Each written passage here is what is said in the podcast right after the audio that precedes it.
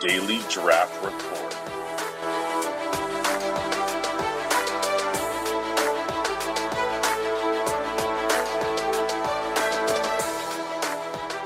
Set your DDR to record now. Good morning, everybody. Welcome in Daily Draft Report. It's your daily dose of prospect information for the NFL Draft brought to you by Campus to Canton. Be sure to check out our entire family of podcasts. I'm not going to go through all of them every time because I am not good at ad reads. So, Pride's prospect, Khalil Hips Don't Lie Shakir.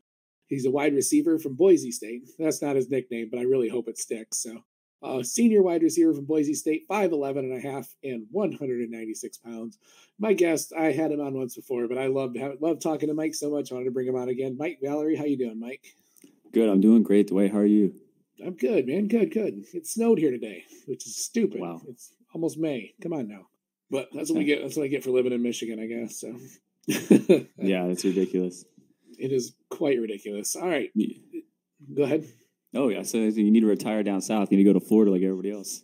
Nah, I don't want to go that far south. I do like having seasons. I just wish that winter wasn't so long. You know. Yeah. So I, I think, I'll, yeah, yeah. I want to go down to like North Carolina or something where there's still seasons, but it's not like seven months of winter.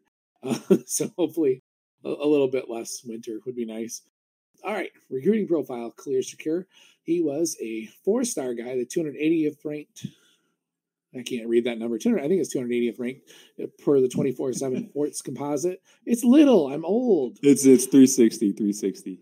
No. It is yeah. 360 okay. in the 22nd ranked athlete. Jesus. Man, my eyes are getting bad. I'm gonna have to get bifocals. Anyways, it's wonder if it's from this show anyway. so he was from Murrieta, California, class of 2018. He did have 24 12 offers Shut up, Mike. All right. Arizona, Arizona State, Boston College, BYU chose to go to Boston or chose to go to Boise State. He had a all right freshman season. He had 16 grabs for 170, but his sophomore year he really came on with 63 grabs, 872 yards. Even had a really good season in 2020. He almost duplicated those numbers in only seven games in 2020. 52 catches, 719 yards, and six scores. Last year, as a senior, 77 grabs, 1,117 yards, seven touchdowns, also had 21 rushes. So he was used in several different ways there at Boise State. And as far as a combine, he had a pretty darn good combine. He ran a 4.4340, and his shuttle was not great at 4.21, but three cone was not great either. I'm not going to talk about that because we're only here to talk about good things, right, Mike? And oh, his, yeah. his vert was 34 and a half, broad jump 10, 10 foot, four tenths of an inch, four eighths, I don't know, whatever, 10 foot, almost right on the nose, which was pretty darn good. So we're going to get into the meat and potatoes. Mike, what traits and attributes does Shakir possess do you think that will make him successful in the NFL? Yeah, I, I love his feet. He's got really quick feet here. I, I know that his combine here said that he was a 4'4", 40. When you watch that on film, I probably wouldn't say he looks like a 4'4 guy on film. But he is very, very twitchy in the, the short area. And I like that right. a lot about him. I, I, I definitely favor wide receivers that can make people like separate with his feet rather than physically. But he can also win the physical game too. That was a really big question about his game going into the Senior Bowl. It was a Senior Bowl invitee.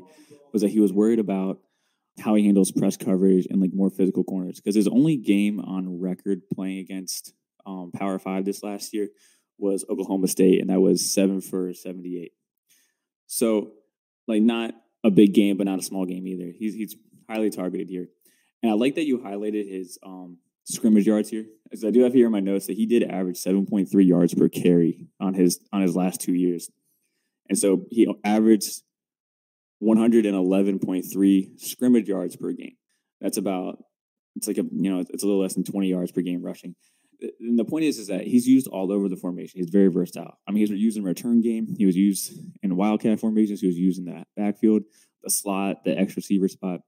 Primarily was a slot receiver here in college, but in my in my scouting profile, I have him down as a um a hybrid wide receiver. I don't really know what the label it as right now, but I'm putting out as hybrid as a guy that can work inside and outside, and that's that's what I really like about him the most is that he can be used across all the formation. I think an NFL team's going to fall in love with that versatility and use him across the formation kind of the same way. I, if I had to put a label on the top gadget guy in this class, I think would have to go to Khalil Shakir uh, for his versatility.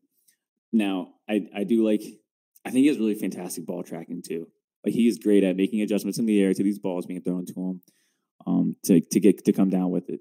Yeah, I, I noticed that too. For for what he does, know, like he is used all over the formation. He's very versatile. Um, he does track the ball well as well. But I like his. sorry, it's a little chaotic in the background. He's very aware and he's very savvy in the way he runs routes and manipulates defenders, sells routes. Yeah, You know, he, he's not afraid to go over the middle, not afraid to get hit. Yeah. I love his physicality, and, and and he's a playmaker with the ball in his hands too. I mean, there's a lot of good Right. clips with the ball. He's definitely a YAC guy, and that's definitely where the NFL is Oh, definitely. going towards. And so, I think he's a player. He's a playmaker with the ball in his hands, and that's. I think it's not too hard to scheme him balls open because he does have that quick twitch ability and the quick. I think he can get one open on his own, and two can get he can make stuff happen at the second level. You know, in a one on one situation, I think he can make some plays, and so I think he's I think he's undervalued by the whole community as a whole, and I'm really excited to see him see him play in the NFL. I, I could definitely see him having, you know, a, a team that knows how to use him. A, I hate that Deebo that everybody wants to claim the next Deebo, but I think Uh, he could yeah. he could he could do a lot of the things like that though. Maybe not. I'm not saying he's as good as Deebo. I, I- Yeah, I no, really- he's not that. He's not No, that build, not that size, not that athlete. but he's can do a lot of the same things and be that versatile and used all over. He's not as good as a rusher, I think, but he's probably you know he can do a lot of stuff, which I really like about that. What about weaknesses, man? What do you think could hold him back?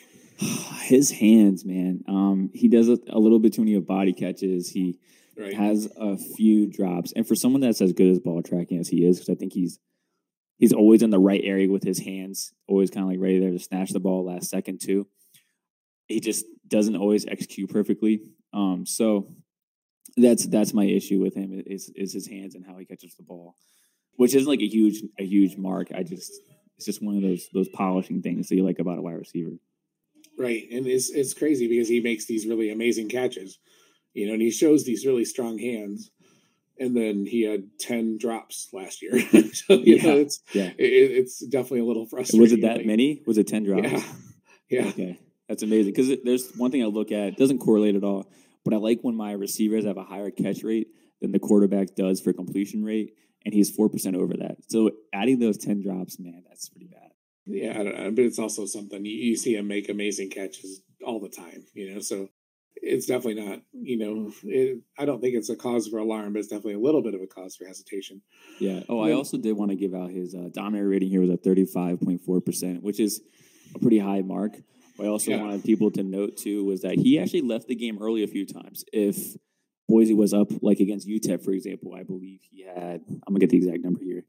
He had 166 receiving yards. I remember him getting 166 receiving yards in like the middle of the third quarter, and then they just benched him because they're just like, well, we're already blowing them out of the water. So that's 35% while missing time because they, you know, they're already up so high they wanted to bench him. And then obviously he's a G5 receiver. Everyone's worried about the transition there from G5 to Power 5. One, he looked great at the Senior Bowl. I mean, there's plenty of clips of him um, burning Coby Bryant one on one and and stuff like that. Uh, Coby Bryant is a cornerback from Cincinnati that's getting a second, third round draft buzz.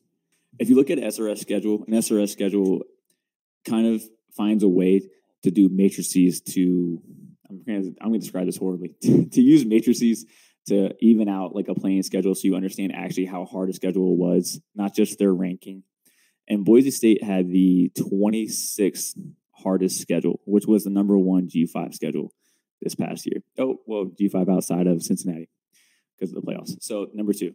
So, according to SRS, he actually played like, you know, top 25% competition this year. And he averaged, he's averaged 100 yards the last two seasons combined, like a game, 100 yards a game. Right. Yeah, definitely nothing to shake a stick at. Boise State typically does play one of the harder schedules. They don't, you know, schedule a bunch of patsies. So, as far as draft capital, where do you think Shakir goes? Do you think he's got a chance for day two, or is he an early day three guy? What do you think? Yeah, I okay. I really do think he's a day two guy. Um, I know people like to pull out like grind the mock, for example. I'm not a fan of grind the mock because I, I'm a history major, Dwight. I need to know where the source material is coming from. I got to know who's saying who's going where. So I actually do prefer National Mock Draft Database because I can go and look at their um, the full team mocks from like the big companies. I can sift through who did just a single team mocks and let the computers autofill the other picks. And so I have him down as a as a as a mid third round guy. And that's kind of where I project him to go to in my own projections. And That gives him that day two draft capital that we all love, and I think he's going to be he's going to be great. I've heard some people comp him to like the, this year's Amon-Ra St. Brown. I'm not an Amon-Ra Brown fan, but uh, you know that's one of those like wishful thinking. I don't see that at all. Like I guess play style and I don't see that at all. Um, yeah. Was there is there a team you'd like to see him land or a good landing, couple good landing spots? Honestly, just any team that likes to throw it short, intermediary. I don't really view him as a deep threat type of guy. He's a first and second level guy. So teams like the Patriots who always like to throw it to that slot, that short area, you know, area, and they have to do some trickery too. I would like that for him. I mean, everybody wants him to go to the Chiefs or to the to the Green Bay, right? Like everybody else. Every so. wide receiver, every wide receiver in the draft's going to one of those two places. So yeah, so I just I want him to go to a play caller that's creative, and I think that would be where he shines the most because I think he has that skill set. Yeah, he would he would be fun. On, I mean, honestly, on either of those, Green Bay or Kansas City, if they decide to wait a little bit later, you know, both those teams would know how to use him pretty well. Yeah, but I, I, definitely think he's a number two guy. I don't think he's a oh yeah alpha wide receiver one, but I think he can be that wide receiver two that has like that safe floor, maybe like that Curtis Samuel type role, you know, that, that we saw two years ago. I, I would like that for him. I think that's that's kind of more a little more realistic and well, probably more on the high end too. But anyway, yeah, he's a wide receiver two for me on a roster. Yep. Then as far as rookie drafts, you, you put him probably the same same probably late like mid to late third round. I like him mid to late second personally. Um. He's he's actually in my rankings. I'm a little higher than the industry. I, I have him as a I have him just inside my top ten. I think I haven't I haven't put up in front of me, but if I remember from memory, I think he's wide receiver nine right now for me, or wide receiver eight. Yeah, I, I do like his skill set a lot. I think he's going to be a a really safe pick to make in your rookie drafts, which is where I like to make my picks in the back of the second. Excellent, Mike. Thank you very much for coming on, man. I'm happy I got to talk to you again, man. Um, it's always fun. Can you tell everyone where they can find you on Twitter and what you're working on, man? Yeah, you can find me on Twitter at ff underscore dirty Mike. Um, you can find all my work at Campus to Canton. Same with the way here. You know, um, I love I love talking to the Campus Canton guys. It's it's just a great group of guys. I love hanging out with. Love talking to Slack. As far as what I'm working on now, I'm actually working on my freshman rankings. My first time doing freshman rankings and freshman recruiting. I already put out my top ten for running back, but I'm going to expand those to top 25 here probably by the end of the week, and then once the NFL draft is done, way, I'm looking forward to doing all Devy work after that. But till then, I hear you, man. I'm, I'm, my, my, I think that's part of my issue at this point too. Is I'm ready to shift on to the 2023 class. Like I'm kind of, I'm not used to diving this deep into the draft. Like I've watched these guys for several years, but I'm not used to yeah. spending several months. You know, I'm ready to shift over to the freshman, ready to shift over to Devy. You know, yeah, like just, I, I'm, I'm, yeah. Like we're just high end debating the same 15 guys for four months. Like I'm ready to move on to a wider oh, pool. Come on, it's fine today. What is today? Oh, today is Desmond Ridder's not a first round quarterback day. That's what today is. and every day on Twitter, it's let's attack a different prospect for something else. So, yeah, yeah. The only one that's so safe so far is Garrett Wilson. Like,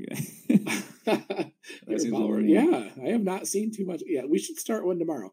Anyways, all right. You can find me on Twitter at FF People's Champ. This podcast daily draft RPRT. Obviously, Campus Canton. And thank you guys very much for listening. I'll talk to you tomorrow.